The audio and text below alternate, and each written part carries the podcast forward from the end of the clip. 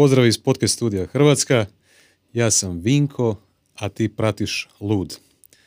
Podcast koji ti pomaže da definiraš što je uspjeh, te kako da ga ostvariš. E, moj današnji gost je Mateo Čorluka. On je medicinski tehničar koji radi na hitnom prijemu KBC-a Zagreb, to jest na Rebru.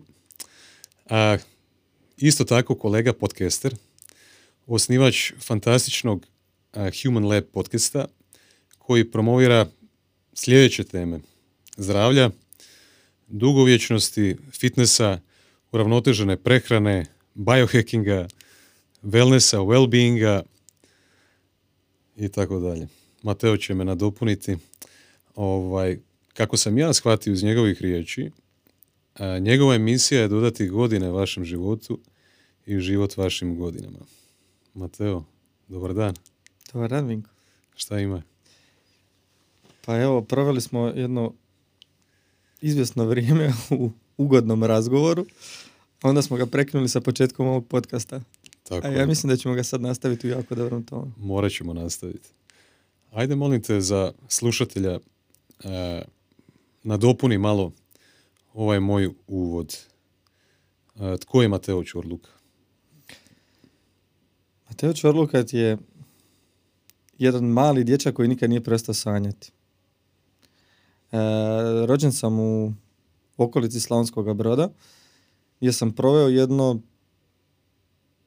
pa ja bih rekao čak, se, čak bi se usudio reći možda najbolje djetinstvo koje bi neko mogao sanjati. Znaš, bio ono, sam, okružen sam bio prirodom cijelo vrijeme, trčao sam po poljima, uh, jeo sam zemlju, uh, nisam odrastao pod staklenim zvonom koje većina djeca danas ima nad sobom. E, imao sam, neću reći savršene roditelje, to jest imam ih još uvijek, ali sam imao, imao roditelje koji su obavljali svoju ulogu savršeno. A to je ono, dopuštali su mi da odrastem, da odem iz gnjezda, nisu me nikad držali za sebe i ja mislim da je to, čak bi rekao, najveća karakteristika koja na koju ja mogu biti zahvalan. A ja sam inače medicinski tehničar koji, gdje sam završio sam školu srednju u Slavonskom brodu. E, nakon toga sam otišao na fakultet u Hrvatsko Zagorje, gdje doslovno nisam poznao čak niti jezik. Ali e, od me zanimala medicina. E, ispravo sam htio biti liječnik, onda sam shvatio da to neće ispuniti baš ulogu kojoj se ja nadam. I onda sam nekako posustao u tom nekom naumu da postanem liječnik, pa je tu onda krenulo uh, slabije motivacije, slabije ocjene i sve to rezultiralo na kraju da sam samo, mislim da sam samo, da sam medicinski tehničar koji i dalje istražuje medicinu i koji sada vodi evo, jedan podcast nakon par godina već trajanja. E, ono što bi ja još nadopunio od tebe, a to je da podcast se bavi svime što se tiče čovjeka. Znači, većina ljudi misli da je to podcast samo u kojem se razgovara o fitnessu, o nutricionizmu, o mišićima, o trbušnjacima, ali u biti mene više zanima kako čovjek funkcionira. I to je pitanje bilo zbog kojeg sam ja u biti upisao srednju školu koju sam išao i kako čovjek funkcionira. Jer se sjećam uvijek predavanja mislim da je to bio sedmi razred osnovne škole u kojem se prvi puta ono spominjala nekakva anatomija, srce, čovjek, mišići, kako to sve funkcionira, a meni su se samo lampice palile i pitanja koja onako neko treba odgovoriti na to. A kako profesori iz biologije nisu bili dovoljno educirani da bi odgovorili na sva pitanja koja sam ja imao, jer su neka pitanja bila sasvim suluda, ali ovaj, tu se rodila želja da biti krenem u to istraživanje o čovjeku medicini, zdravstvu i svim srodnim temama. Onda imamo dvije zajedničke ili dvije povezane točke, ja i ti. Prva je da smo obojica išli u srednju medicinsku školu. Evo, to niko nije znao o meni, najvjerovatnije. Ovaj, ja sam završio srednju školu za farmaceutskog tehničara, pa sam na kraju ovaj, studirao ekonomiju Mislim da sam jedina osoba u povijesti koja je to napravila. ovaj, a druga zapravo da isto centralna točka mog interesa je čovjek. iz više kuteva, bilo antropološki, bilo psiho, psihološki, bilo filozofski, kako god. I ono što bi ja volio da sam imao dok sam bio mlađi ili da imam sada, a nisam to uspio nigdje naći, onako ko kad kupiš neki novi mobitel, ko kad kupiš nekakav auto ili bilo kakav proizvod, da dobiješ user manual.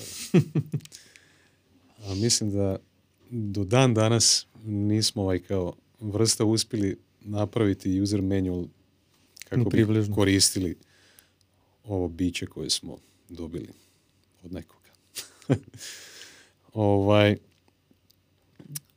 sad kako smo načeli, odmah ćemo završiti u tim nekim dubokim temama. ovaj, ali ajde prije nego što budemo tamo, ono što mene interesira, a vjerujem i slušatelja, daj nam malo opiši jedan svoj uobičajeni radni dan. Na, na poslu? Tako je, da. Radiš na hitnom prijemu, tako je. rebra. ja pretpostavljam da to high stress environment. Ovaj, kako to izgleda iz tvoje perspektive gdje stalno dobivate nekakve hitne pozive, gdje pretpostavljam ljudi umiru pored tebe. Ovaj, pa ćemo možda završiti s tom temom podcast, ali vidit ćemo, možda i nećemo. Daj nam, reci kako izgleda tvoj jedan uobičajeni radni dan. To ti je, ja mislim, najteže pitanje na koje ja gotovo ne mogu dati odgovor, osim nikad ne izgleda jednako. Znači, svaki naš radni dan na hitnom prijemu je potpuno druga priča. Nekada do poslijepodnevnih sati ne vidimo uopće hitnog pacijenta. Kao da je ono, kao da su ljudi nestali iz grada, nema nigdje nikoga, a onda poslijepodnevnim satima nahrli njih desetak, dvadeset, trideset, pedeset, kao da su se svi sad u tom trenutku razboljali.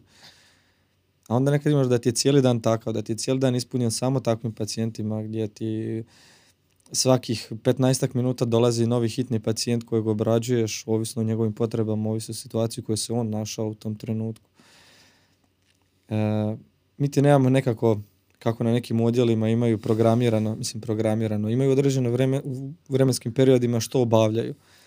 u toliko i toliko sati je doručak, u toliko i toliko sati je ručak, tada se dijeli terapija, tada ide vizita, tada se obavljaju pregledi, kontrole i sve ostalo. Kod nas i toga nema. Kod nas i svaki pacijent kad, u trenutku kada on dođe, njegovo zbrinjavanje tada tek počinje. On može doći u, u jutarnjim satima, može doći u večernjim satima, hitna radi od 0 do 24 i tamo je uvijek, nećemo reći da je uvijek stresna situacija, ali uvijek je stres od mogućnosti dolaska nekog teškog pacijenta. Mi smo cijelo vrijeme onako pod blagom dozom stresa, zato što moramo uvijek biti u pripravnosti da nam može doći neki uh, težak pacijent. Čak i neka anksioznost zapravo. Pa čak i da. Uh, to ti je osluškivanje svakog zvuka iz razloga jer nama pacijenti neka znaju banuti na stražnja vrata doslovno. Jer su zalutali, jer su ne znam nije što. Ili pacijent koji je do sada bio dobro, a koji je kod nas na nekakvoj observaciji, se naglo pogorša. I onda tu krenu, ako je spojen na nekakve monitore, tu krenu razno razni alarmi. Ako pacijent nije na nikakvom monitoru, onda moraš promatrati tog pacijenta i onda kad primijetiš nešto, onda nastane stres u jako kratkom hmm. periodu vremena. I onda je to stres za veći dio ekipe koja tamo radi. Rješava sam nekakve testove osobnosti bio. Jedan od naj, zanimljivijih. Mislim da je, da je koristan baš iz, iz tog aspekta što proučava tvoje nekakve karakteristike ovisno o tome što te proučava kroz stanje stresa. Znači, ti si, Mateo je jedna osoba u mirnom stanju, a druga je osoba, znači nekakve tvoje karakteristike dođu na vidjelo kad si u stanju stresa. A, ajde, molim te, reci nam prvo kako ti izgledaš recimo u tom stanju stresa, da li, da li je to i dalje ga tako osjećaš ili se malo ovaj, situacija promijenila i kroz ono što smo rekli malo prije da proučavaš čovjeka, kako ti čovjek izgleda, to je pacijent s druge strane kada dolazi u tom izrazito visokom stanju stresa. Taj stres ti traje jako kratko. Znači, taj stres kad ti dođe zaista hitan pacijent ti traje jako, jako kratko I to traje samo toliko kratko dok mi tog pacijenta ne stavimo na naš krevet. Iz razloga zato što mi kad stavimo pacijenta na naš krevet, mi svi znamo u svakom trenutku što trebamo činiti. I kod nas je to već u velikoj većini automatizam. Ti ako se nalaziš sa jedne strane kreveta, znaš koja ti je aparatura s te strane kreveta i ti obavljaš sve zadatke koje se tiču te strane kreveta. Ako se nalaziš na drugoj strani kreveta, onda ti se nalazi potpuno druga aparatura, tu ti se možda nalaze lijekovi, onda si ti zadužen za primjenu lijekova i ti ne razmišljaš o tome šta radi osoba preko puta. Naravno da ti čitavo vrijeme pratiš tu osobu i da ti pratiš što je obavljeno, što nije. Kod nas je, kad dođe takav pacijent, vrlo je bitna uh, komunikacija i ta komunikacija da bude jasna. I ukoliko je ta komunikacija jasna i ukoliko sam ja rekao da sam ja izvršio nešto, više niko to ne provjerava. I tu nema Između tebe i kolega. Tako je tu ide, sve, tu ide sve na povjerenje, ali isto tako to povjerenje opravda, je opravdano time da smo mi doista uigra nekakav tim. Gdje imamo svog vođu, u tom slučaju uvijek liječnik to, koji stoji iznad glave i koji promatra sve nas, on gotovo ništa ne čini osim nekakvih zahvata koje se tiču njegove domene isključivo, nego on promatra sve ostale da li oni obavljaju svoj posao kako trebaju i ta komunikacija između vođe tima i svih nas sudionika koji zbrinjavamo tog pacijenta je nešto što nama daje u biti nekakav mir i gdje ne prelazimo onu dozu stresa u kojoj bi se mi počeli gubiti. Mi smo imali sad situaciju sa e, poljskim državljanima. To se dogodilo na izlasku iz moje noćne smjene. Doslovno zadnji sat moje noćne smjene u kojem nećemo ni pričati koliko je teško funkcionirati na način na koji danas ljudi percipiraju da je moguće funkcionirati jer mi nismo toliko spremni. Naše kognitivne sposobnosti nisu u tom trenutku na zavidnoj razini da bismo mi mogli obavljati sve zadatke. Ali u tom trenutku kao da si se probudio, kao da si popio tri dupla espresa i kao da te diglo na ne znam koje razine.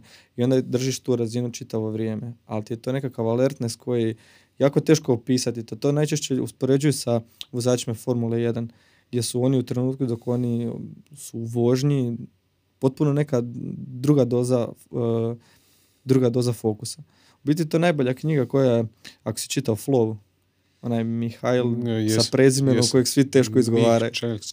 Tako je nešto. e, ta knjiga ti najbolje opisuje stanje u kojem se mi nalazimo u trenutku kad nama dođe hitan pacijent. To je ono što mm. sportaši doživljavaju. Da ste vi isto u flow. Točno to. Okay. Ali to ti je flow ne samo uh, ne samo da sam ja u flow, nego cijeli tim mora biti u hmm. zajedničkom flow. Je to kao neki out of body experience isto? Recimo, radiš po automatizmu, radiš nekakve radnje koje si ranije naučio, Tako je, svako ali, zna svoju ulogu u timu. Ali ti je to uh, jako promjenjivo. Znači, nije svaki pacijent isti. I ako sam ja jedan postupak napravio kod jednog pacijenta i taj pacijent novi zahtjeva taj isti postupak, to je potpuno novi postupak jer je to novi pacijent koji može imati nekakve deform, koji može imati drugačiju anatomsku strukturu.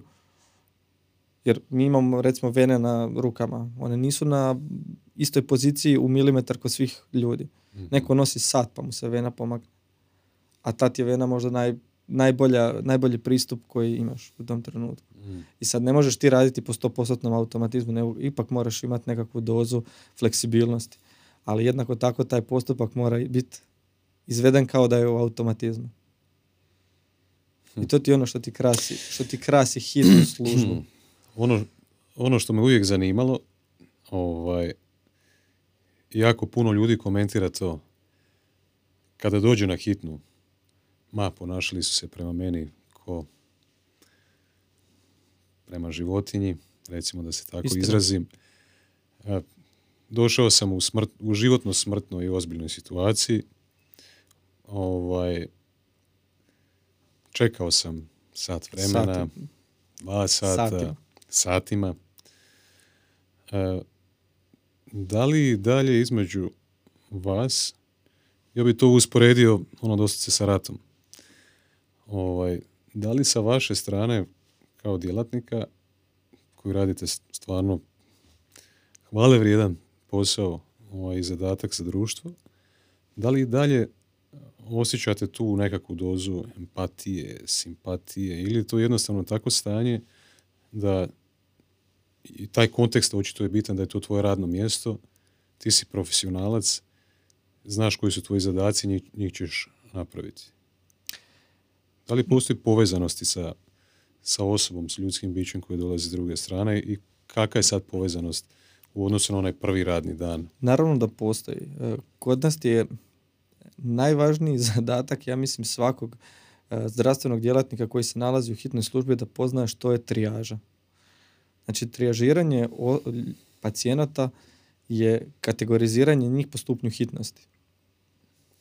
I mi svaki puta kada pogledamo pacijenta, bilo to da ga tek prvi puta vidimo, znači postoji službena trijaža, postoji taj šalter na koji se pacijent dođe, upiše, uh, kaže informacije zbog kojih je došao, uh, sestra ga pregleda na, tom, na toj trijaži i tu se obavi neka prva trijaža, ali to je ona kao službena trijaža. Ali postoji i neslužbena trijaža u našim glavama gdje ti mi svakog pacijenta promatramo E, svaki puta kada dođemo u kontakt s njime. Znači ja prolazim hodnikom i vidim 30 različitih pacijenata kako leže.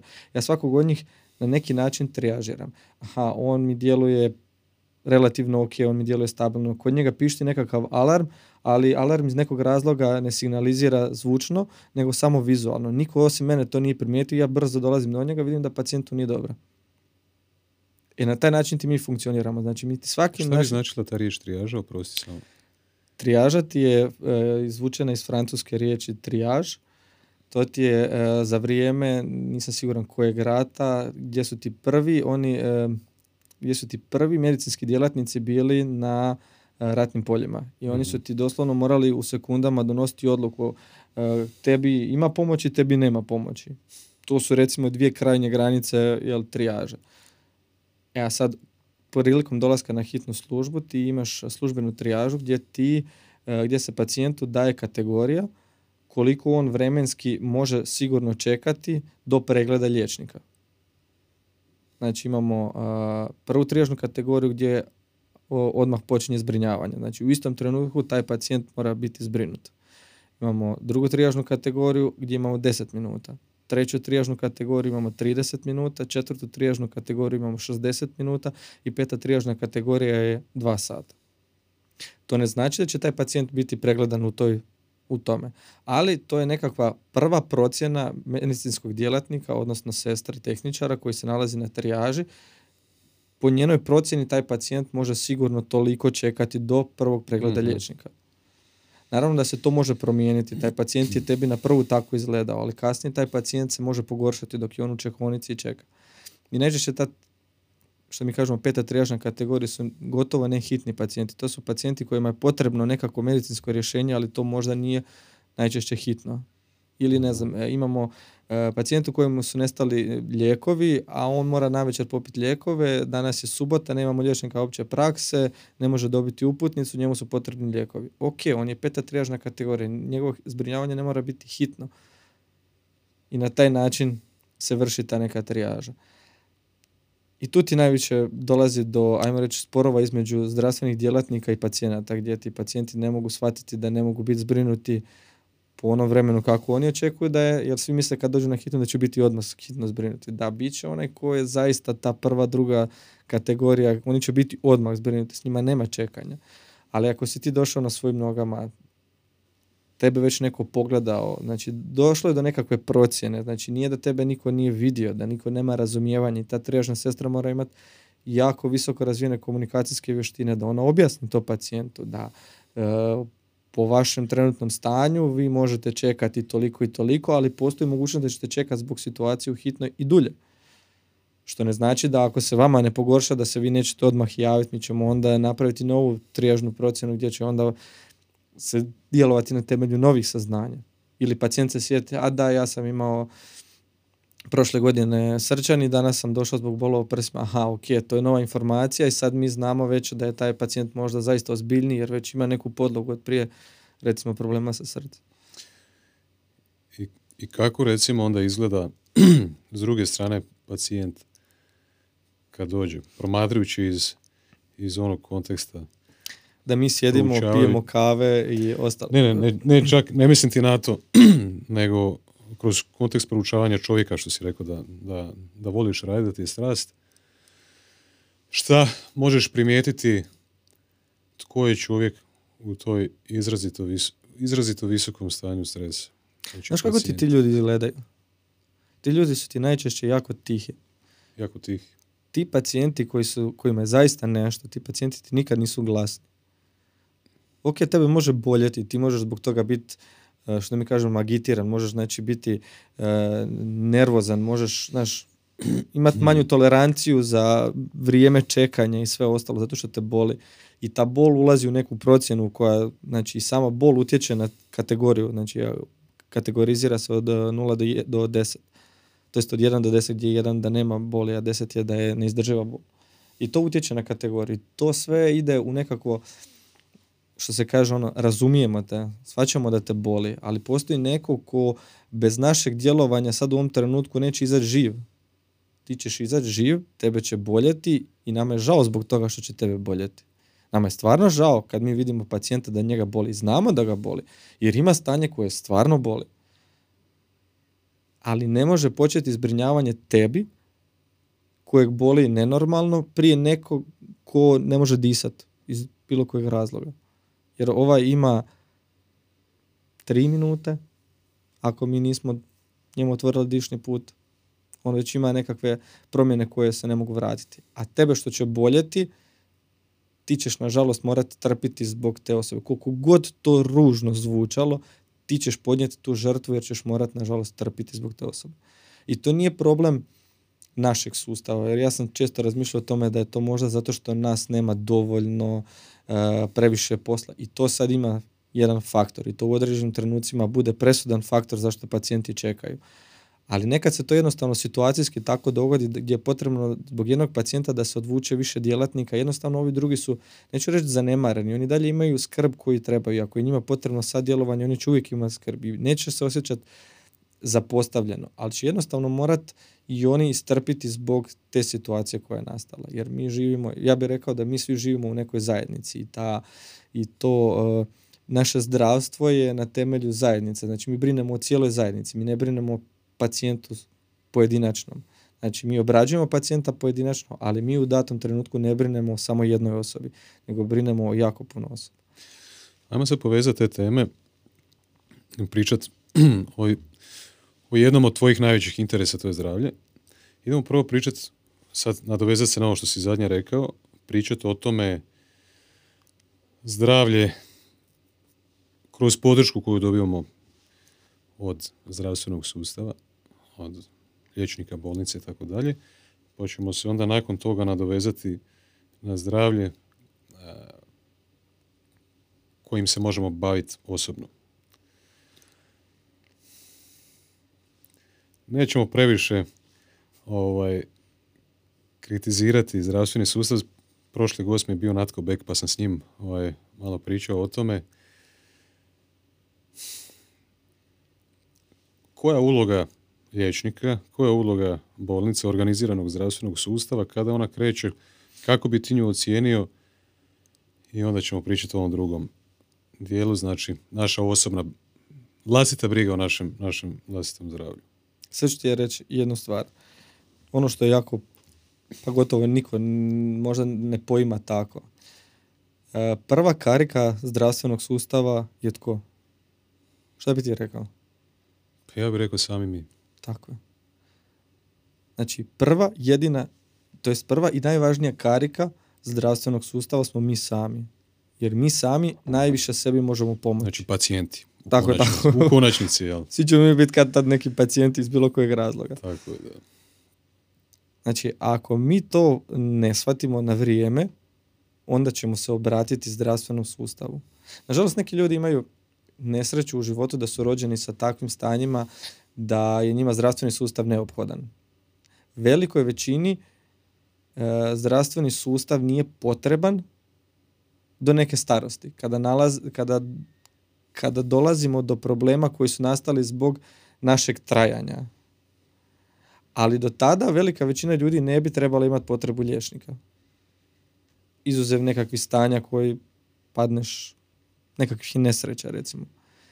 Jer sve ostalo mi možemo prevenirati, osim nekakvih urođenih stanja gdje je nažalost, ali mi moramo biti svjesni toga da ta urođena stanja i ta genetika na koju se svi izvlače je jako mal dio problematike zdravstvenog sustava. jako malo se u biti treba baviti time jer to su dosta rijetki slučajevi. u odnosu na cijelu populaciju koju imamo. Sve ostalo... Genetika. Da, Ok. ali i nekakvi... Uz- uz- Tako je, tako je. Nekakve prirođene promjene. Mhm. Ne moraju, na- ne moraju nužno biti genetski da bi bili prirođeni. Mhm. Jer može biti prilikom trudnoće mogu nastati nekakve promjene, ali to je opet ono briga o zdravlju. Znači, majka može već brinuti o zdravlju djeteta prije rođenja. Svojim navikama. Kasnije nakon rođenja svojim primjerom. I tu već kreće briga o zdravlju nas samih. Znači, mi preuzimamo brigu od drugih.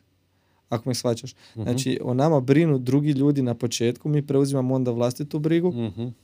da bi opet završili pod tuđom brigom.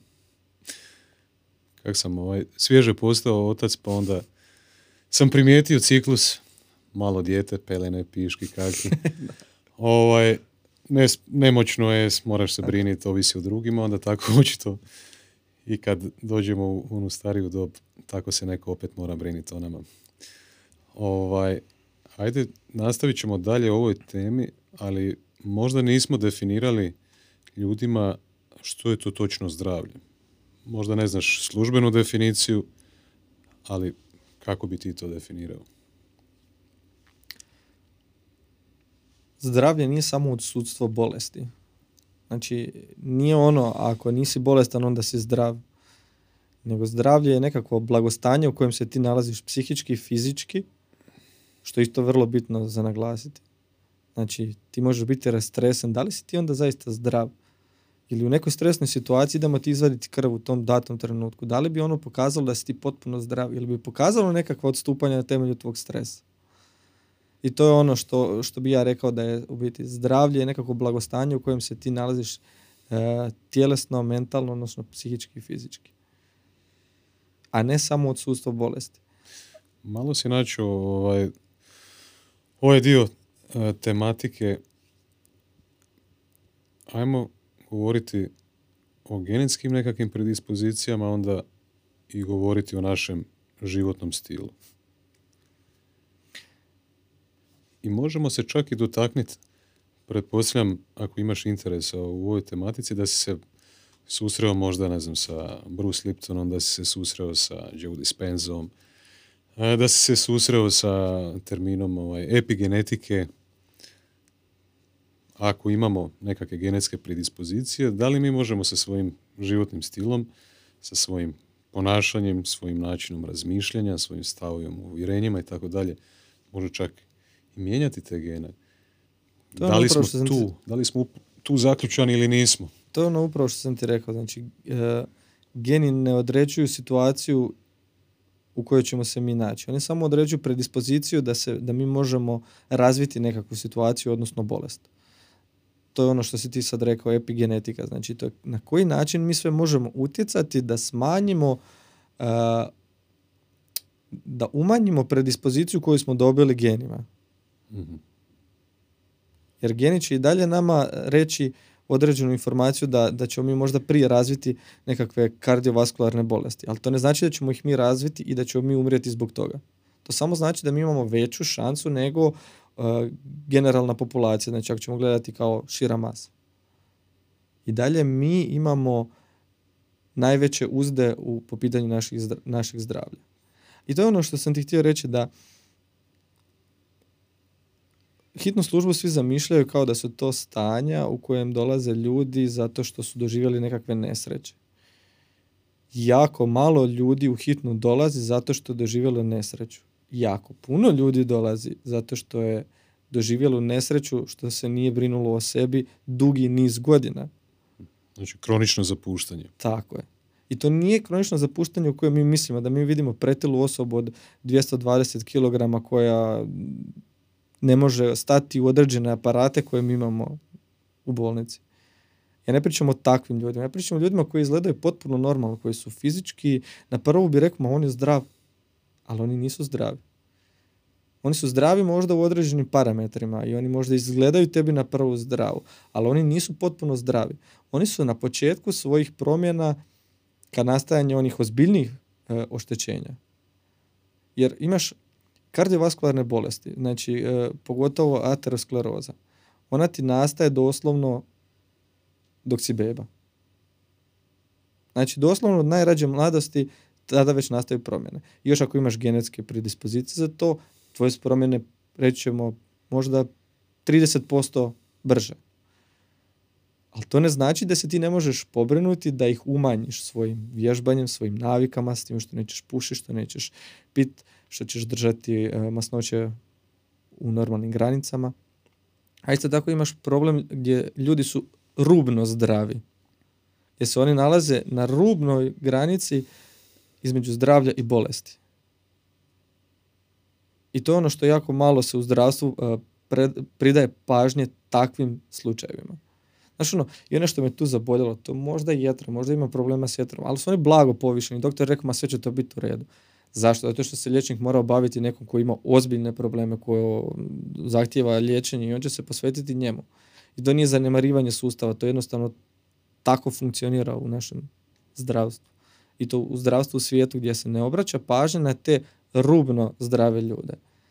Gdje on je na korak do toga da dođe do oštećenja koje više se neće moći vratiti. Ali on po svim karakteristikama e, medicinskih udžbenika zdrav.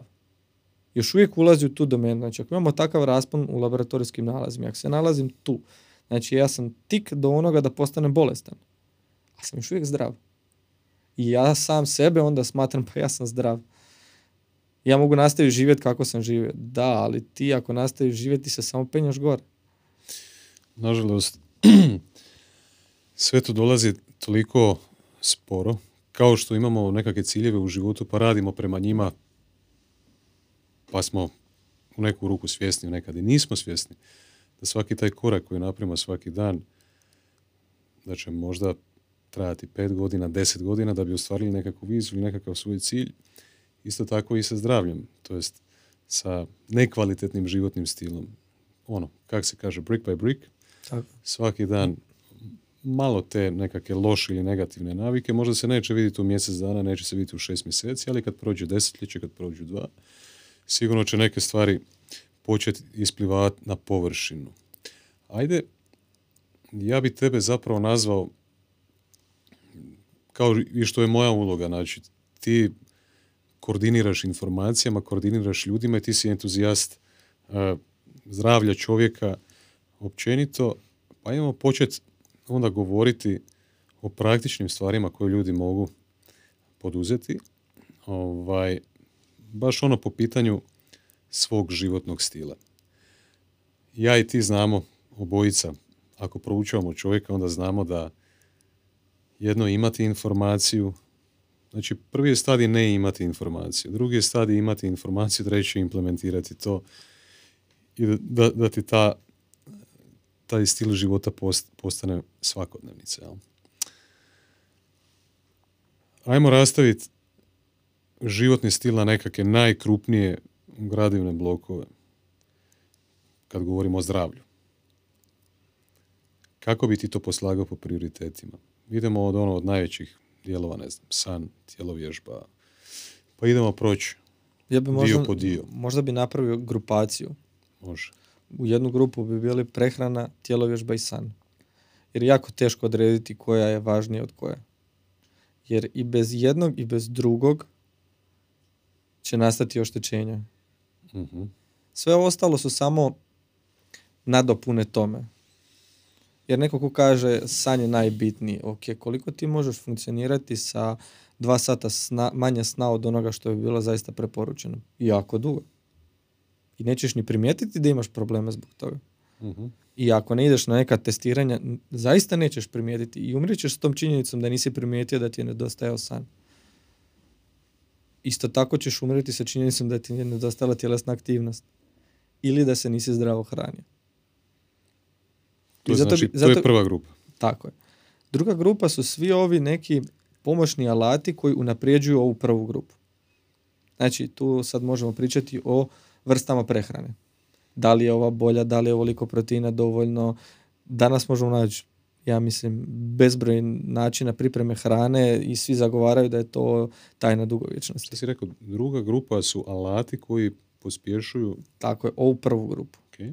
Što su primjeri alata tih? Evo, primjer alata je odabir prehrane kojom ćemo se mi hraniti. Znači, odabir ili recimo vremenska restrikcija prehrane. Da li će neko reći intermittent fasting ili kako li god se nazivalo, Mm. time restricted, feeding. To su sve alati s kojima ćemo mi popraviti generalno prehranu. Smanjiti temperaturu prostorije u kojoj spavamo će poboljšati kvalitetu sna. Prestanak pit kofeina 8 do 10 sati, neki kažu čak i 12 sati prije nego što idemo spavati, ne prije nego što ćemo mi zaspati, nego što idemo spavati, će pospješiti kvalitetu našeg sna. Ljudi kažu ja ću popiti kavu sat vremena prije spavanja i spavat ću ko beba. Ti ćeš zaspat, ali kvaliteta tvog sna neće biti ni približno dobra kako bi bila da to nisi napravio. I to ćeš tek primijetiti ako dugi niz ja bih čak rekao, ako nekoliko mjeseci izbjegavaš kofein, tek tada ćeš primijetiti kako dobro spavaš zbog toga.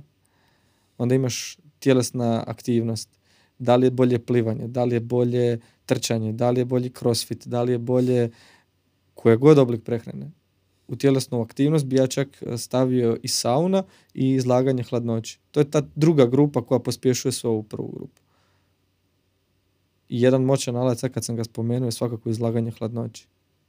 A samo zato što ima dvostruko djelovanje. Prvo djelovanje mu je na fizičku, znači na fiziologiju, a drugi je na psihu.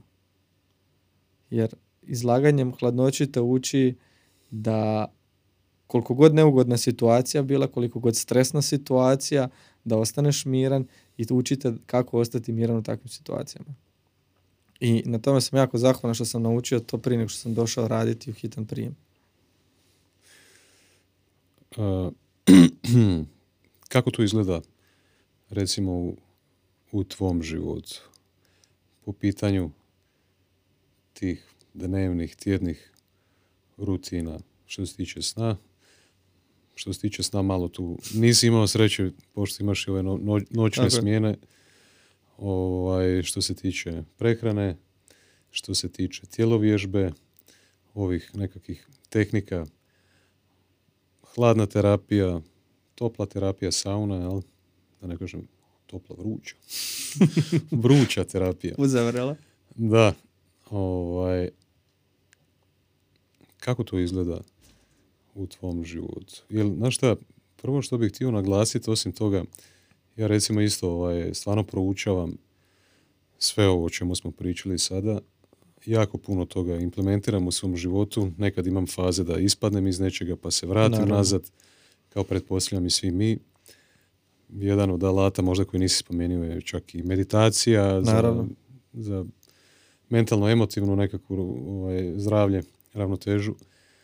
Ovaj, ono š- s čim bi krenio zapravo sada, a, čini mi se da postoji jako puno kontradiktornih informacija o, o tim temama.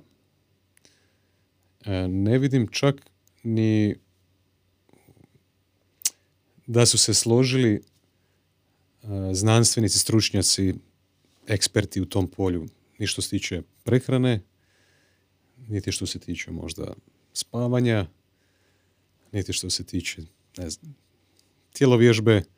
Znači baš postoji jako puno oprečnih informacija i od eksperata i od entuzijasta recimo koji su danas isto jako popularni ovaj na internetu. Koga ti slušaš?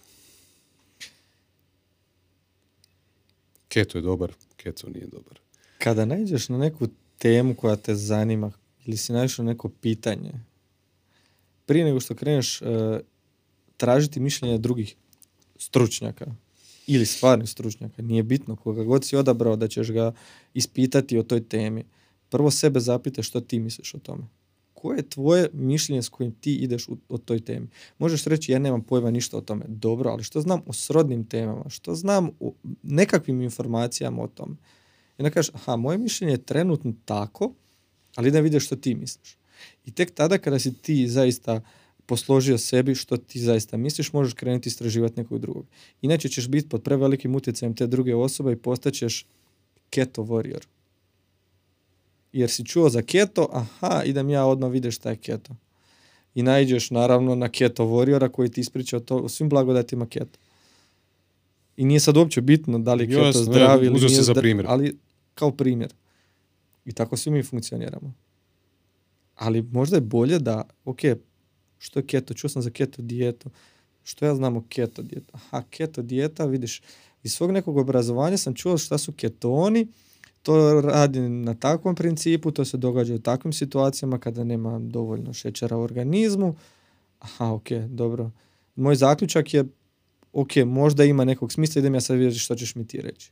Ali ako sam ja došao do tebe prvo i ti si meni odmah bacio uh, šest slajdova o tome kako je keto spasio život, kako je keto promijenio ovo, kako zbog keta više uh, nisi pretila osoba i sve ostalo, ti si pod prevelikim onda utjecajem te osobe.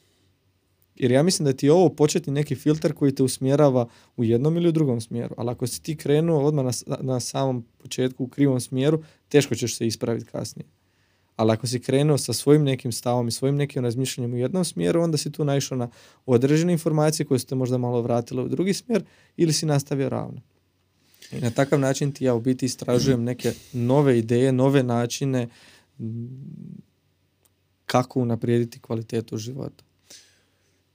Recimo ti si entuzijast te tematike, jel tako? Čovjeka, ljudskog zdravlja.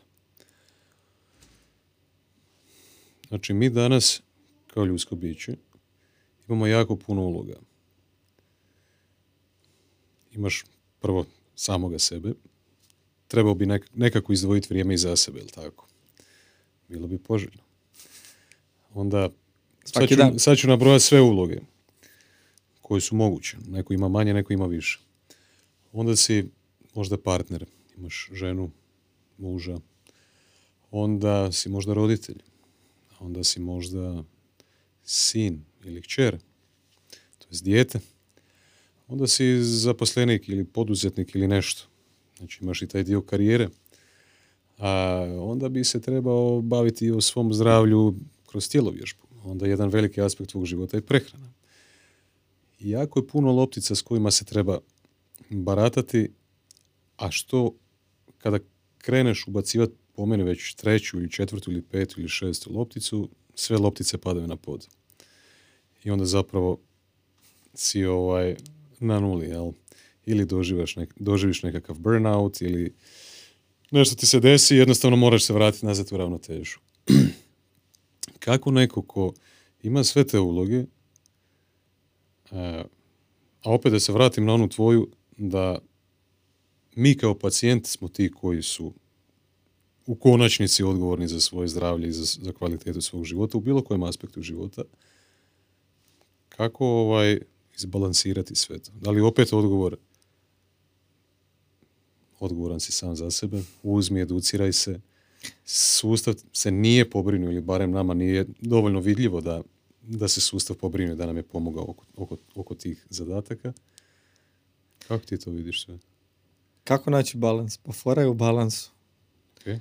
Znači sve to što mi radimo moramo nekako izbalansirati sa svim tim našim obavezama, odnosno kapama koje mi nosimo, kako se to kaže popularno uh negdje u Americi. to su za početak sve samo izgovori. Izgovori koje ćemo mi prihvatiti ili koje nećemo prihvatiti. Izgovori koje, na koje ćemo mi utjecati ili ćemo ih pustiti da budu izgovori određeno vrijeme dok ne nađemo vremena to jest dok ne pronađemo dovoljno dobar razlog zašto bismo mi obratili pažnju na to. Ali sad si rekao, ti si u jednom trenutku otac, u drugom trenutku uh, želiš brinuti o prehrani, u trećem trenutku želiš vježbati. Zašto ti ne bi sa svojom djecom, dobro ti sad možda još uvijek ne možeš, ali kad budeš imao, kad budu malo veća djeca, zašto ti ne bi mogao sa svojom djecom zajedno pripremiti doručak, zdravi doručak, otići s njima na izlet na Sljeme i tamo pojesti taj zdravi doručak. Napravi si tri stvari odjednom.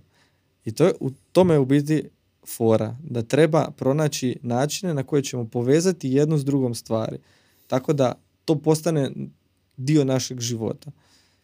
Jer ne možemo mi odvojiti sat vremena da bismo mi vježbali, plus pola sata do teretane, preslačenje, tuširanje i sve ostalo, to je već sat i pol vremena, pa e, tri obroka dnevno zasebno ih kuhati, pripremati da oni budu zdravi, da oni budu najzdraviji. Ok, napravit ćeš tu nekakav kompromis. Napravit ćeš doručak koji je 80% zdrav, ali je uštedio tebi 45 minuta pripreme. Danas ćeš tako, sutra kad budeš imao malo više vremena u jutarnjem periodu ćeš napraviti 110% zdrav.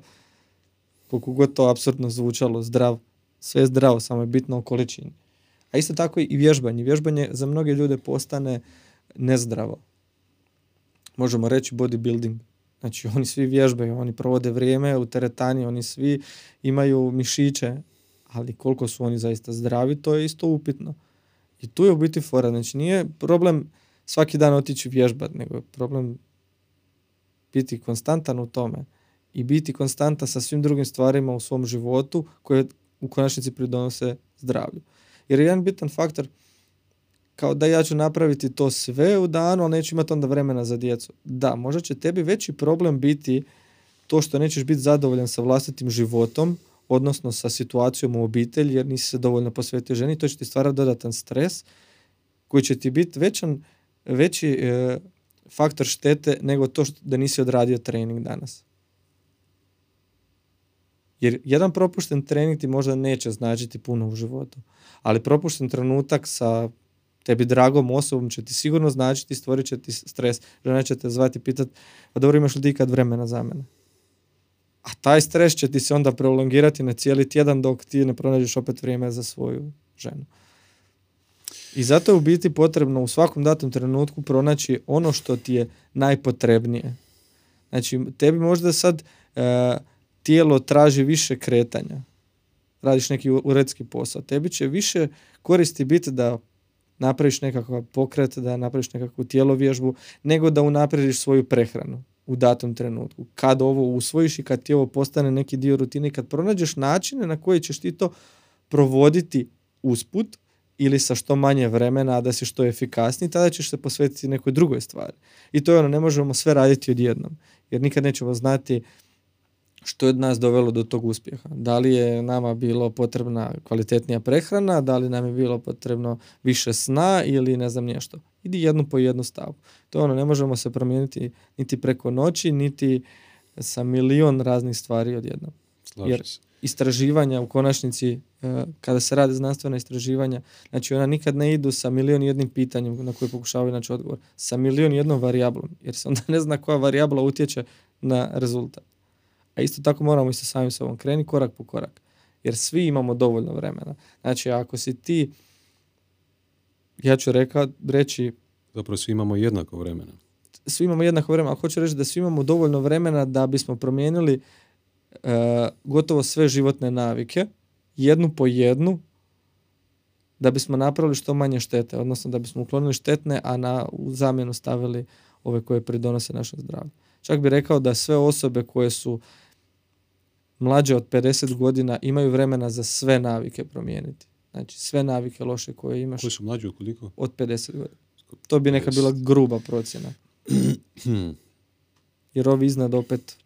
Ja ti mogu opisati, mislim, ja sam imao u zadnjih pet godina, recimo, uzet ću, ovaj, od kad sam se preselio u Zagreb, imao sam faze, razno razne, u vlastitom životu.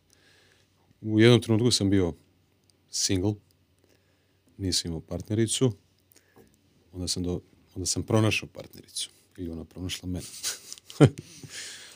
onda je na poslu ovaj, su zahtjevi posli veći, posao postoji izazovniji puno, onda sam pokrenio ovo sa strane još ovaj brand, Lud, onda sam dobio prvo dijete, i sad naravno da to mijenja stvari, jel tako? Kad sam bio solo, imao samo jedan posao, onda sam imao pregršt vremena i za druženje i za nekakve fizičke aktivnosti, svašta nešto. Mogao sam se baviti lončarstvom da sam htio. Imao se vremena. tom, imao sam vremena. Mogao sam, ali nisam se bavio lončarstvom. Ovaj, I onda naravno kad sam dodavao sve ove nekakve lere, naravno da je postalo sve izazovnije i vještina organizacije je tek tada stvarno došla do izražaja. I onda ono što sam ja napravio recimo u, u ovom svom periodu kako se to mijenjalo i sve postalo kompleksnije, sam zapravo sve one stvari koje sam radio ranije sam se trudio nastaviti raditi dalje samo u manjem volumenu. Na primjer, ako sam prije išao četiri puta na trening tjedno, koji je trajao po sat i po vremena, ili možda dva do dva i po sata sa putem u teretanu i nazad kući, sad odradim trening doslovce u 20 minuta u stanu. Ako ne znam, sam prije sat vremena meditirao dnevno, sad se ovaj, pokušavam da to bude više nekakvih mini meditacija kroz dan od minutu do pet minuta. I takve neke stvari. Tako pokušavam posložiti svoj, svoj dan i život. A znaš je još jako bitna stvar? Sve te situacije se u životu mijenjaju. Ti u sad u datom trenutku imaš dijete koje je manje. Imaćeš jednom osnovnoškolca, mm srednjoškolca, koji će otići na 8 sati, 10 sati ako putuje negdje u školu. Šaka brad, mislim, jel tako? San svakog roditelja. Da, da, Samo kada će krenuti školska godina. Evo baš je sad krenula školska godina, jel tako? I šta sad? Ti si ponovno dobio 8 sati vremena, jel tako? Znači ti si sad dobio to neko vrijeme. Naravno tebi dijete nije oduzimalo vrijeme i naravno samo su se prioriteti promijenili. I ti ćeš sada, ok, svi roditelji sam siguran da znaju kako izgledaju e, prvih nekoliko godina dok dijete još uvijek se budi tokom noći, plaće, vrišti, boli ga ovo ili vrišti, a ti ne znaš šta mu je, jer on ne može reći. I tada trpi spavanje. Ti u tom trenutku nećeš razmišljati 8 sati spavanja, mene ne zanima ništa drugo. Ali tako? Ali ćeš ti recimo napraviti situaciju gdje, ok, to dijete treba izaći vani na zrak, tako? Treba prošetati s tim djetetom van. Pa zašto ja ne bi napravio 10.000, slavnih 10.000 koraka u danu sa djetetom vani? Znači, sve se može korigirati i treba samo na neki način pronaći situaciju u kojima možeš implementirati jedno sa drugim. Ti možda nećeš imati vremena odraditi trening u teretani, dizati utege, raditi na svojoj masi, na snazi, ali ćeš raditi na nekakvom generalnom well-beingu koje je recimo u tih 10.000 koraka. Što sam još primijetio u svom životu, recimo, da se nadovežem na ovo što si rekao sada. Kroz nekakve svakodnevne aktivnosti zapravo implementiraš tu nekakvu aktivnost koja, koja, ti, koja ti pomaže da, da živiš kvalitetnije. Na primjer, ja sam znao dolaziti kući s posla oko pet, pola šest. I mi dijete stavljamo spavat pola osam, osam. Ima, kćer ima svoju rutinu i ona uvijek ide spavati u isto vrijeme. Onda smo znali imati dane kad smo ja i žena kod kuće i doslovce izmoreni jedni, jedno i drugo od posla se baviš s djetetom koje je najnervozniji u tom dijelu dana pred spavanje jednostavno ti iscrpi do kraja. A onda smo rekli, pa zašto mi ne bi svaki dan ili pokušali svaki dan kad dođemo kuć posla sa djetetom fino u kolicima. Čak smo više puta otišli i na sljeme. Imamo ono na prtnjaču gdje možemo dijete staviti. Ja fino ko magarac, ona mene po glavi, aj tata ti hodaj.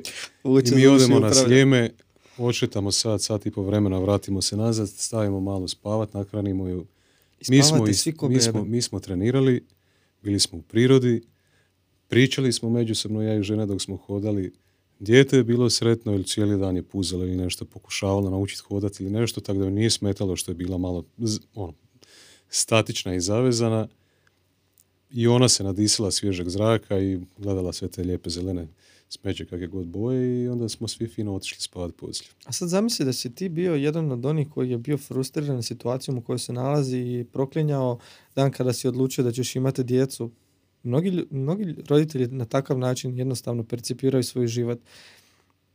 Dođeš kući, umoran i razmišljaš sam u sebi joj sad još moram dijete uspavat, pa tek kad onda uspavam dijete, tek onda ću pronaći ovaj, vrijeme za sebe, za suprugu i onda shvatiš da se boriš sa tim djetetom, da ono zaspe, ono neće, ono bi se igralo, ono bi ovo, ono bi ono, nebitno. I da ti budeš iscrpljen, da ti više nije ni do razgovora sa suprugom, nego samo razmišljaš kako ćeš se otuširati, ko će koga otuširati, jel, ko će bolji kraj izvući, da bi otišao spavati. A ovako si ti napravio sve što si trebao u tom trenutku, najbolje si korigirao, te situacije i izvukao si definitivno maksimum iz toga. Znači, poruka je spojiti aktivnosti. Tako je. jako mi se sviđa. I na taj način mi u biti kreiramo vlastiti život koji je ajmo reći, e, uz te sve neke, to je biohacking što se kaže. Znači, to je hakiranje vlastitog života. Znači, mi ne hakiramo da bismo mi živjeli dulje ili ne znam nije koji su ciljevi. Biohakiranje je u biti pojam koji je kako spojiti što više stvari da bismo mi živjeli što bolje, što ugodnije, jer mi dalje težimo ugodi, znači čovjek teži da mu je što ugodnije, a tebi sigurno u toj situaciji bilo ugodnije i ti si napravio možda najbolji smisao biohackinga. Znaš kako ono, danas ti poznati biohackeri, oni izmišljaju načine treniranja kako da u što manje vremena obaviš što više. Ili kako da e, što brže napraviš što zdraviji obrok. Jel tako? Je. Tako I, je. I upravo je to što si ti napravio. Znači, ti sebe sad možeš smatrati službeno biohackerom. Nećeš vjerovati, ali sljedeće moje pitanje išlo u tom smjeru biohacking.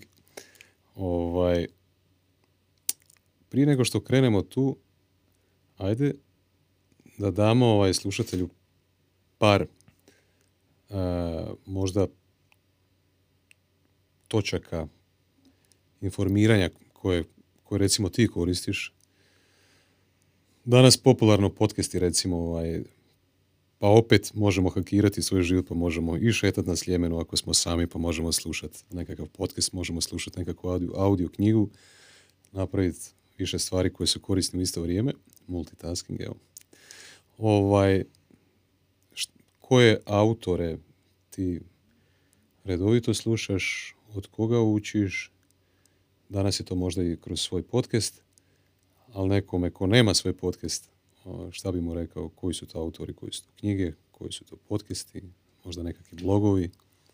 Pa sam bi ti se nadovezao još da spojimo ovu priču od prije i ovu sada. Mi smo prije nekakvih godinu dana nabavili psa. Taj pas, znači to dok je štene, to zahtjeva vremena, istrčavanja, boravka vani i sve ostalo. Ja sam razmišljao, ja više nemam vremena ni za što. Šta ću ja kad budem imao dijete? Onda sam shvatio, aha, vidiš, ja fino uzmem psa, odem gore na sljeme, negdje slušam, slušam podcaste. Ja sam shvatio da ja sada tri puta više slušam podcaste nego prije što sam ih slušao. A prije sam mislio da nemam vremen, dovoljno vremena. I sad kad te na, situacija natjera da imaš vremena, onda iskoristiš jedno s drugim, jer ja njemu mogu bacati lopticu i slušati podcast. Ja mogu šetati pored njega, on će istraživati, on će ovo, on će ono. I tu jako puno ovaj, sam dobio na osobnom zadovoljstvu na temelju toga što sam supružio njegovo zadovoljstvo. Mhm. I u konačnici nas dvojica smo postali najbolji frendovi od, od kako je on postao štener kad sam otkrio to da mogu šetati s njim i slušati podcast. A koje podcaste slušam? Uh, Peter Atija je broj jedan. ali Peter Atiju ne može slušati svatko. Jer je on jako, jako stručan i meni ga je jako teško u određenim situacijama pratiti uopće. A kamo li razumjeti ono o čemu on priča? E, tu je Lex Friedman, kao drugi, on je općenito ovako, ali njega više slušam s ove podcasterske strane, gdje pokušam naučiti kako bolja pitanja postavljati i ostale teme. Ali da se zadržimo u nekoj domeni zdravlja, uh, Andrew Huberman, on je sigurno jedan od neću reći da treba dobiti Nobelovu nagradu za što god, ali to je čovjek koji dijeli e, predavanja sa Stanforda koje on drži općenito, on ih dijeli besplatno. Nama besplatno, on naravno dobije nešto od toga, ali za nas je besplatno. Znači to je čovjek koji predaje na Stanfordu. On tebi drži predavanje u čovjeku i ide jako sistematično i drži ti lekcije kao da si totalni amater u području uh, medicine. Sve ti objašnjava. Ako ga redovito pratiš, on će ti jako dobro objasniti sve. Kako bi još dodao? Peter Atija, Andrew Huberman. Uh, Rich Roll. Rich Roll. Do duše Rich Roll mi na, je malo previše, kako bih rekao, mm, previše gura veganstvo. Što se meni taj određen dio ne sviđa. I kad znam da mu je gost isključivo vegan, znam da će se toga dirat, najčešće preskočim emisiju, osim ako znam nešto o gostu, pa poslušam. Ali stvari u podcastima što ljudi misle da podcaste treba slušati redom. Znači ono kad imam autora da ću ga slušati od do svaku epizodu. Ja na primjer ne mogu tako. Imam autore koje gotovo sve poslušam, ali neke čak i ne. Mhm. Imam autore koje povremeno slušam i na taj način onako, ako imaš 5 do 10 podcasta koje pratiš i za koje smatraš da te zanimaju te teme, tebi apsolutno ništa više od toga ne treba. Jer sigurno nemaš dovoljno vremena da bi sve preslušao. To su podcasti koji svaki tjedan oni izbace pod razgovor od dva sata. Joe Rogan. Joe Rogan te natjera da razmišljaš o temama o kojima ne bi nikada razmišljao. Dovodi goste koje televizijske kuće ne mogu dovoditi. O čemu mi onda imamo? I to je sve besplatno. Znači, vi slušate, e, vi dobivate putem podcasta, ja mislim, najkvalitetniji sadržaj koji ljudi mogu dobiti. Znači, dobivate misli dvije osobe ili jedne osobe, ovisi kako je prezentirano, ili više njih, koje su pripremljene po temama koje su, imate ih od 20 minuta, od 10 minuta podcaste do 2 sata, ovisi koliko vremena imate. A i podcasti su jako dobri ili ih možete segmentalno slušati. Sad poslušam 15 minuta, kasnije 15 minuta. Jeste. Čuo sam jednu super ideju. ja isto tako kao ti podcasti konzumiram. Znači u jednom trenutku možda, ne znam, Gary Vaynerchuk mi je prije par godina, ja sam ga slušao mjesecima. Onda sam u jednom trenutku stao, možda mu se nekad vratim.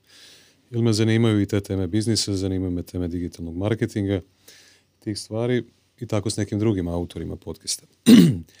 E, Zanimljivo mi je bilo e, razmišljanje i ponašanje recimo prema čitanju koje sam čuo od Taj Lopeza. Onako malo kod njega postoji ta neka njegova strana možda neki kažu da nije iskren ili da je tako nešto, ne znam, tu nešto neštima očito, ali nemam pojma da ne ulazimo u taj dio. A, jednu informaciju zanimljivu koju sam čuo od njega, kako on čita recimo knjige. A, ljudi misle da kad čitaju knjige da moraju knjigu pročitati do kraja. Tako je. I čak se tjeraju knjigu pročitati do kraja čak i ako im se ne sviđa. Kao neki checkmark da sam pročitao knjigu. Ljudi su počeli slušati audio knjige. Recimo ja kako se u zadnje vrijeme ponašam, on kaže ponašaj se prema knjizi kao prema dobrom prijatelju. Ako ja sjednem sa svojim dobrim prijateljem na večeru, to ne znači da ću ja pročitati njegovu knjigu do kraja. Ja ću ostaviti i za sljedeći susret još nešto tema razgovora, jel tako? Pa i za susret poslije toga. On kaže, on zna pročitati knjigu. Prvo poglavlje, zadnje, zadnje poglavlje, sredinu, vidi da li mu se sviđa, ne sviđa, ako mu se ne sviđa, odbaci, nema veze, potrošio 10 dolara, dobro, neće, neće propasti. A nekim knjigama se redovito vraća i pročita danas recimo se sedmo poglavlje.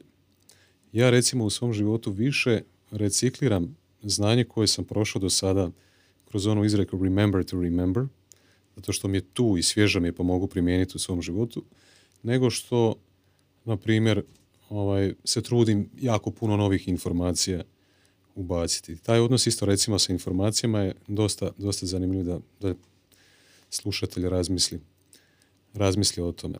Kad smo kod informacija, a, informacije su danas postale, ne znam, bolju riječ nego na engleskom commodity.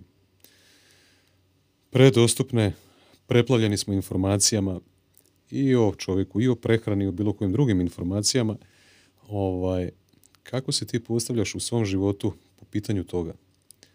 Da li,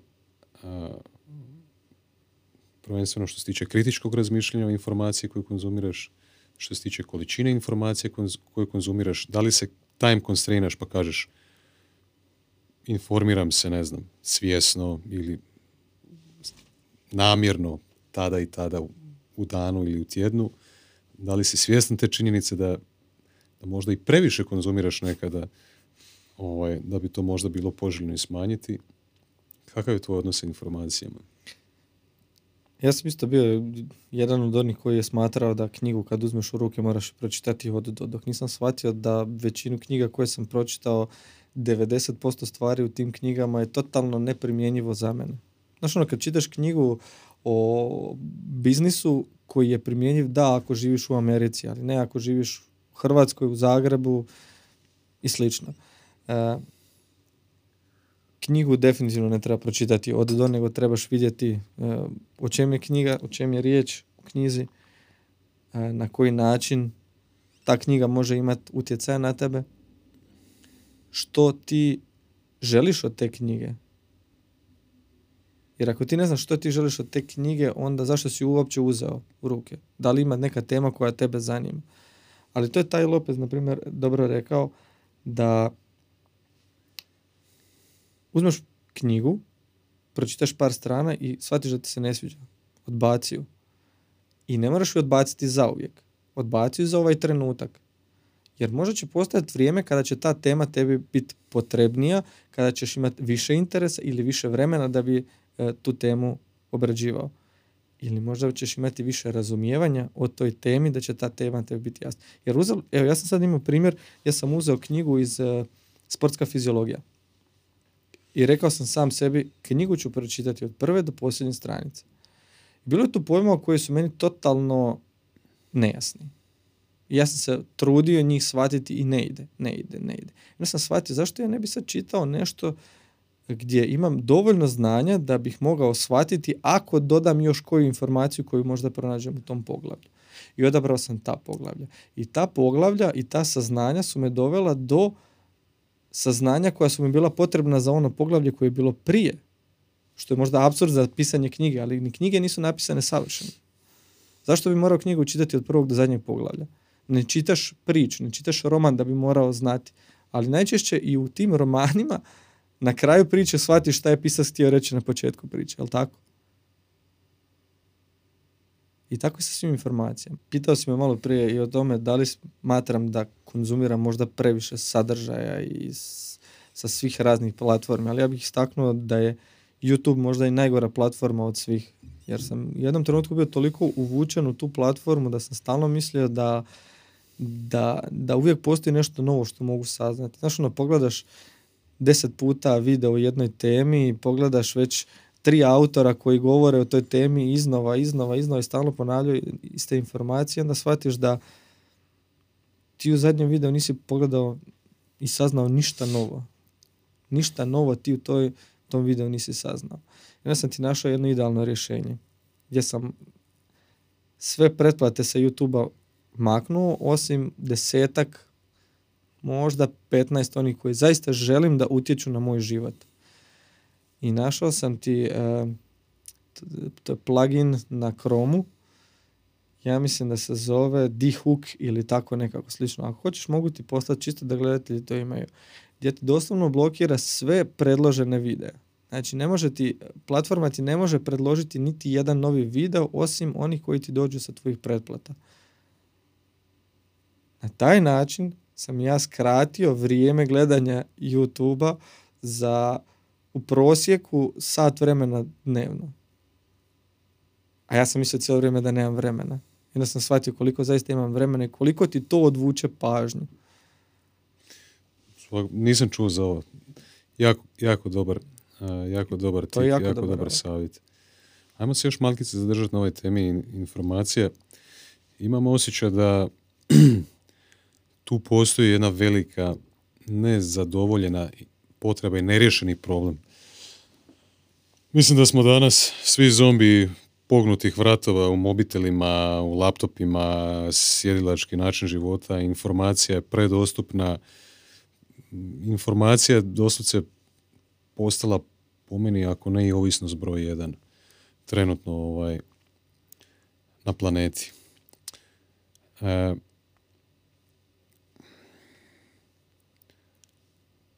ajde molim te onda kad govorimo o tim informacijama, prvenstveno, sad si rekao jedan dobar tip kako možeš smanjiti konzumiranje tih informacija.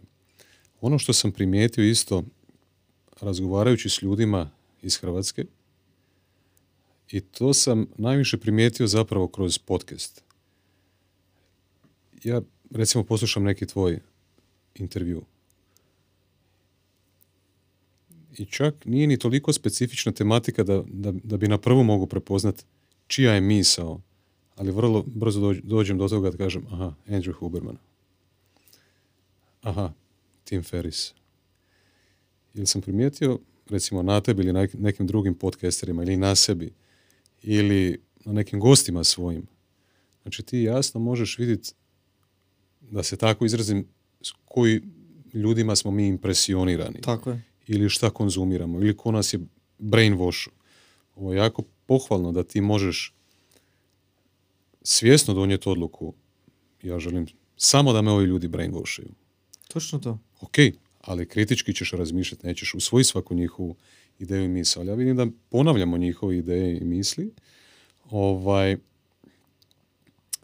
šta ti zapravo hoću reći, da bacim malo kritiku i nama, ovaj, ali globalno razmišljajući, stvarno ne postoji jako puno originalnih mislioca danas na planeti.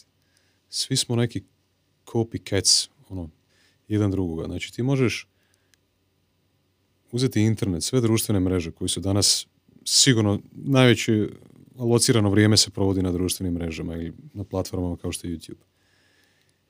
Ja ne znam koliko sam ja slijep na koliko autora, pa možda nikad nisam ni čuo za njih, a izuzetno su popularni. Možda sam ja u svom balonu.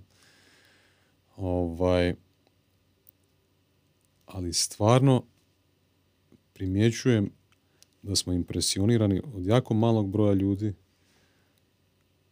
i da možda nedovoljno kritički promišljamo o svemu što konzumiramo. Ja ne bih rekao da je problem to da mi imamo danas autore koji pričaju istu priču eh, i o istom problemu, da govore na gotovo identičan način i govore gotovo identične stvari. Ja ne bih uopće rekao da je to išta loše. Iz razloga zato što ja mogu nešto reći na način na koji će biti shvatljivo njemu, njemu ili njemu. Ali ako ti to ispričaš njemu i njemu će biti jasno, ali ostale dvojici neće biti jasno. Iz razloga jer ja pričam svojim jezikom, ti pričaš svojim jezikom. Ja pričam svojim tonalitetom, ti pričaš svojim tonalitetom. Mi pričamo o istoj stvari. I mi pričamo generalno istoj publici. Ali nas ista publika sigurno ne može slušati. Sve što ti hoću reći. Meni, evo na primjer, em, kog mogu uzeti za primjer najbolje? Rich Roll, Tom Billieu, Tim Ferris, reći ćemo u biti, evo ovako, Tim Ferris i Tom Billieu, realno njih dvojica pričaju o gotovo identičnim stvarima i gotovo pričaju o identičnim stva- ono, situacijama. Svaki na svoj način, naravno, svaki ima svoj neki prezenterski stav s kojim on iznosi tu temu. Ali oni su obradili identične teme više puta i bili su jedan kod drugog, ja mislim, u podcastima i sve su oni to već izdiskutirali. Koga je tebi lakše od njih dvojice slušati? Meni je mrvicu biljua zato što Ferris mi zna biti težak i zamoran. Jer ja sam Bilija prije, na primjer, više slušao, sad gotovo da ga više ne slušam, a Tim Ferrisa slušam i dalje. Znam, biljua sam i ja presto. Ali ne znam ili si me tu shvatio. Zapravo što sam htio reći da najvjerojatnije ti ljudi koje mi danas pratimo, bio Jordan Peterson ili neko, neko drugi Jordan Peterson, izuzetno popularan danas. Da, ili on? On je čovjek koji je isto, naravno, ako se sjećaš kako je prije bilo popularno u, u glazbi, recimo. Ne znam, ja sam kao klinac slušao Nirvanu bio. Što se možda ne bi sad reklo. Ali sam imao crvene starke i poderane hlače i dugačku kosu. Da, imao sam kosu. Ovaj, I ne znam, band Nirvana uvijek si imao u tom opisu benda influenced by. Znači svi ti bendovi su bili pod utjecajem nekih bendova koji su bili prije njih i oni su miks nekakvih njihovih stilova, glazbenih žanrova ili čega god, jel tako? Isto tako ja i ti danas ili bilo koja druga individua. Znači mi smo doslovce miks tih ljudi koje možda možemo upoznati uživo, in person, ili nekih ljudi čiji sadržaj konzumiramo online. Jordan Peterson recimo, iako je se na njemu vidi da je strašno puno sadržaja iskonzumirao razno raznog, na njemu se ipak vidi ta ogromna doza kritičkog razmišljanja i njegov spin na, na, na svu tematiku. Znači, on mi je jedan od or, današnjih originalnih mislioca. Jako puno drugih mi, mi je Šta bi ti rekao, po čim je on utjecajem? A mislim, on se, mislim da je on toliko informacija izblendo da, da, da više ne mogu jasno ovaj, Reci uočiti. mi, reci mi, koje ime on najčešće spominje u svojim nekim stručnim obraćanjima publici? Ne da komentira sad trenutne situacije, sad je on prešao isto u neke druge sfere, ali Pa, psihologi čini mi se. tako. Da, tako. Znači, on ili je filozofe, ili često njega možemo referencije iz Biblije. influenced by. Stoji. Stoji. I mi smo svi definitivno pod utjecajem nečega. Ja mislim da je u biti najvažnija stvar da mi e, shvatimo pod čim smo utjecajem najviše i da te odabiremo. Mi ćemo uvijek biti pod utjecajem nama dragih ljudi. Mi smo svi pod utjecajem dalje naših roditelja kojima žive, Bogu hvala roditelje, naših e, braće, sestara, prijatelja, ali isto tako, influenced by.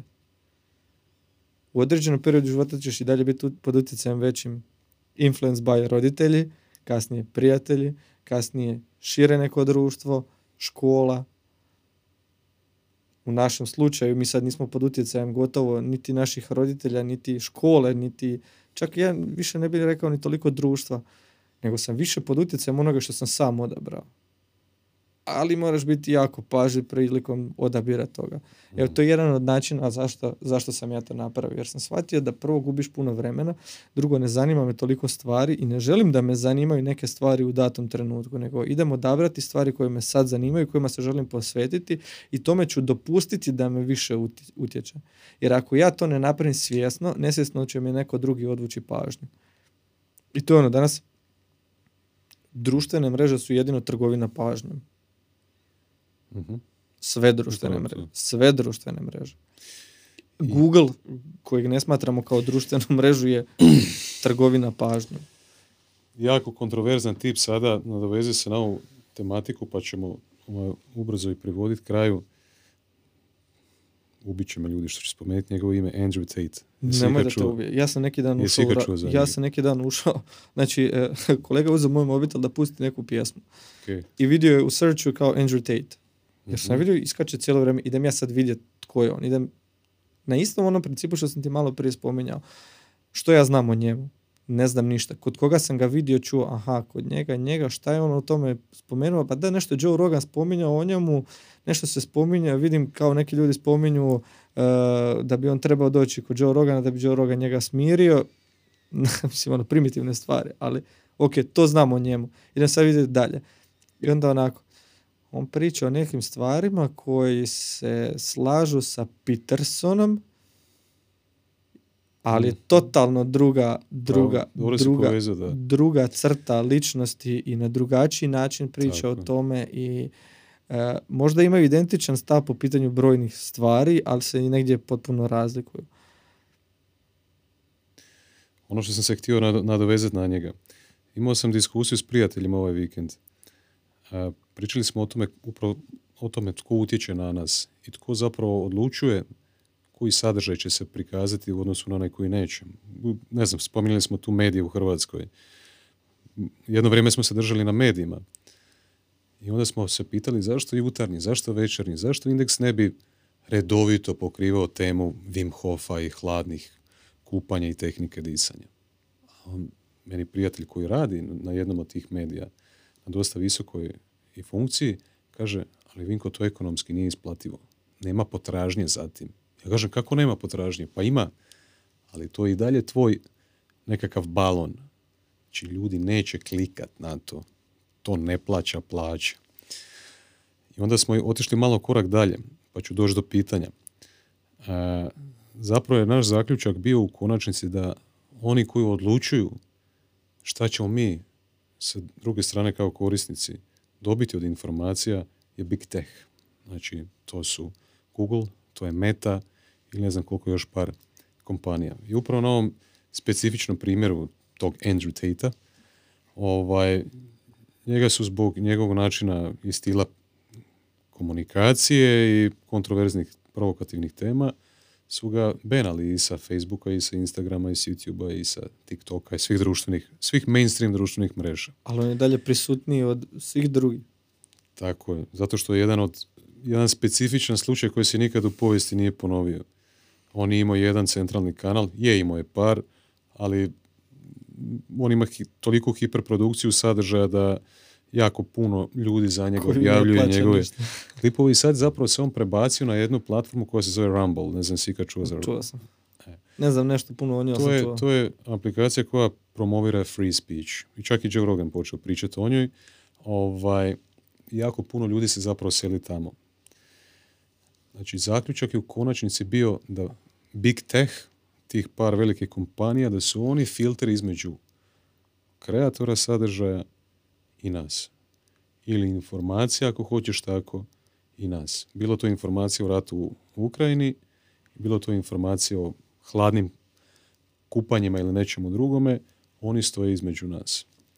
Kakav je tvoj stav i tvoje mišljenje o, o, o, tom cancel culture, kako Amerikanci ga nazivaju, i kako misliš da to utječe na nas ljude kroz konzumiranje tih informacija? E, to su pokušali napraviti i Joe Roganu i pokušavali su napraviti i brojnim drugim pokušavaju pronaći, e, pokušavaju to učiniti i Jordanu Petersonu sa Twitterom. znači to je čovjek koji priča o vjeri, o obitelji, o nekim stvarima koje donekle su kontroverzne, ali većina njegovih stvari i predavanja nisu ni najmanje kontroverzne. Bar ne u onom obimu kojem mi danas čitamo u, u općenitim e, dnevnim listovima.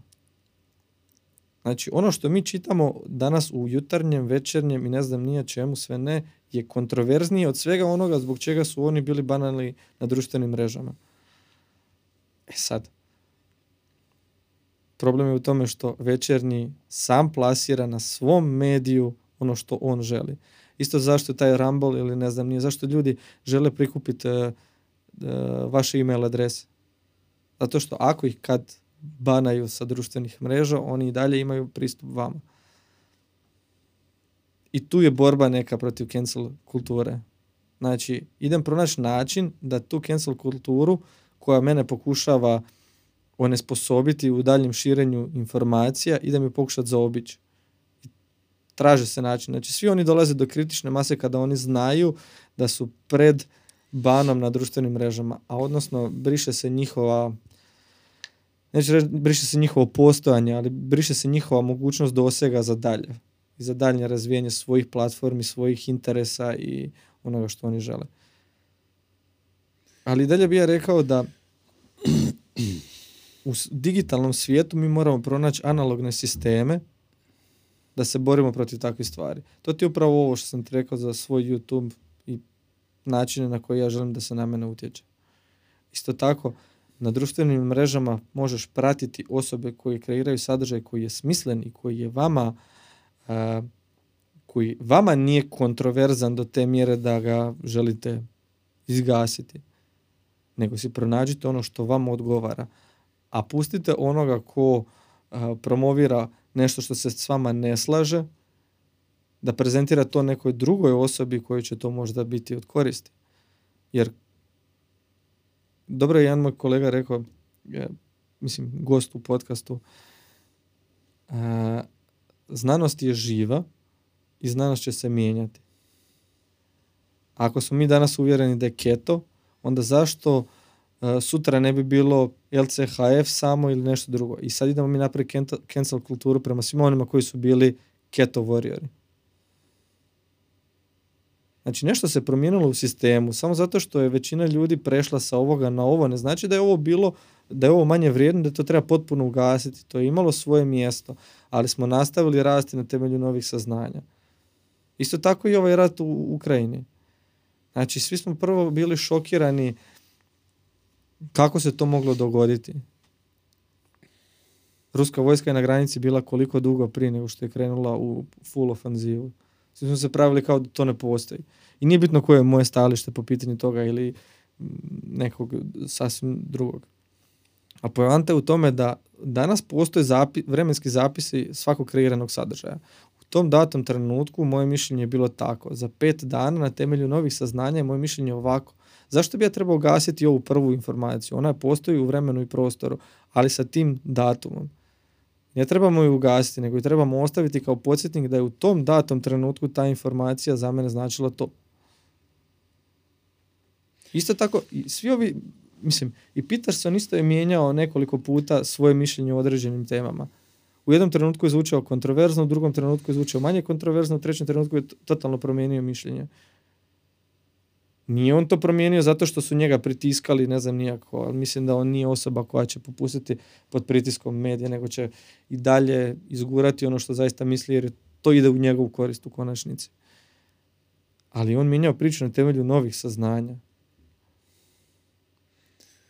Isto kao i Joe Rogan. Kada su ga, zato što je komentirao uh, crnu rasu i ne znam nije šta je sve bilo s tim zato što je on nešto rekao što je izvučeno iz konteksta, što je neko obradio, e, nakon njegovih razgovora spojio, ne znam nije kakve e, vide u jedan besmisleni video, doslovno ono, koji je bio absurd. Out of context kompilacije. Tako je. E, zadnje pitanje ću ti postaviti. Ali spojit ću ovako. E, često, često postavljam kao zadnje pitanje ovo kako izgleda život tvojih snova. E, možda ću malo tebi uskočiti u usta pa ću možda prejudicirati da je možda vezano uz Human Lab i ovo što radiš sada, pa ću te pitati kroz to pitanje, kad ne bi imao nikakve limite e, koristeći moć mašte, koja je jedan od najvećih alata koje imamo, ovaj, kakvu viziju imaš za Human Lab? Znači, nema limita. Nema limita. Human Lab zamišljam kao uh, zajednicu ljudi koji uh,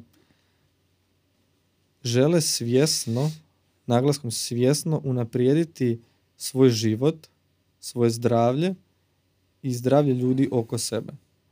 Jer mi svi utječemo na svoje zdravlje, ali i na zdravlje drugih ljudi. Ako ja živciram tebe pored sebe, ja utječem na tvoje zdravlje.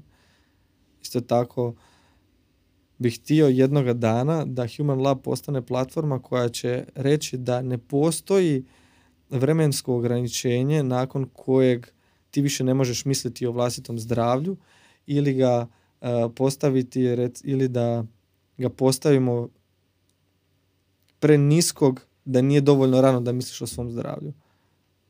O zdravlju se ne misli kad nastane problem, nego puno prije toga. O zdravlju mislimo još dok smo djeca, a prije toga misli neko drugi o našem zdravlju.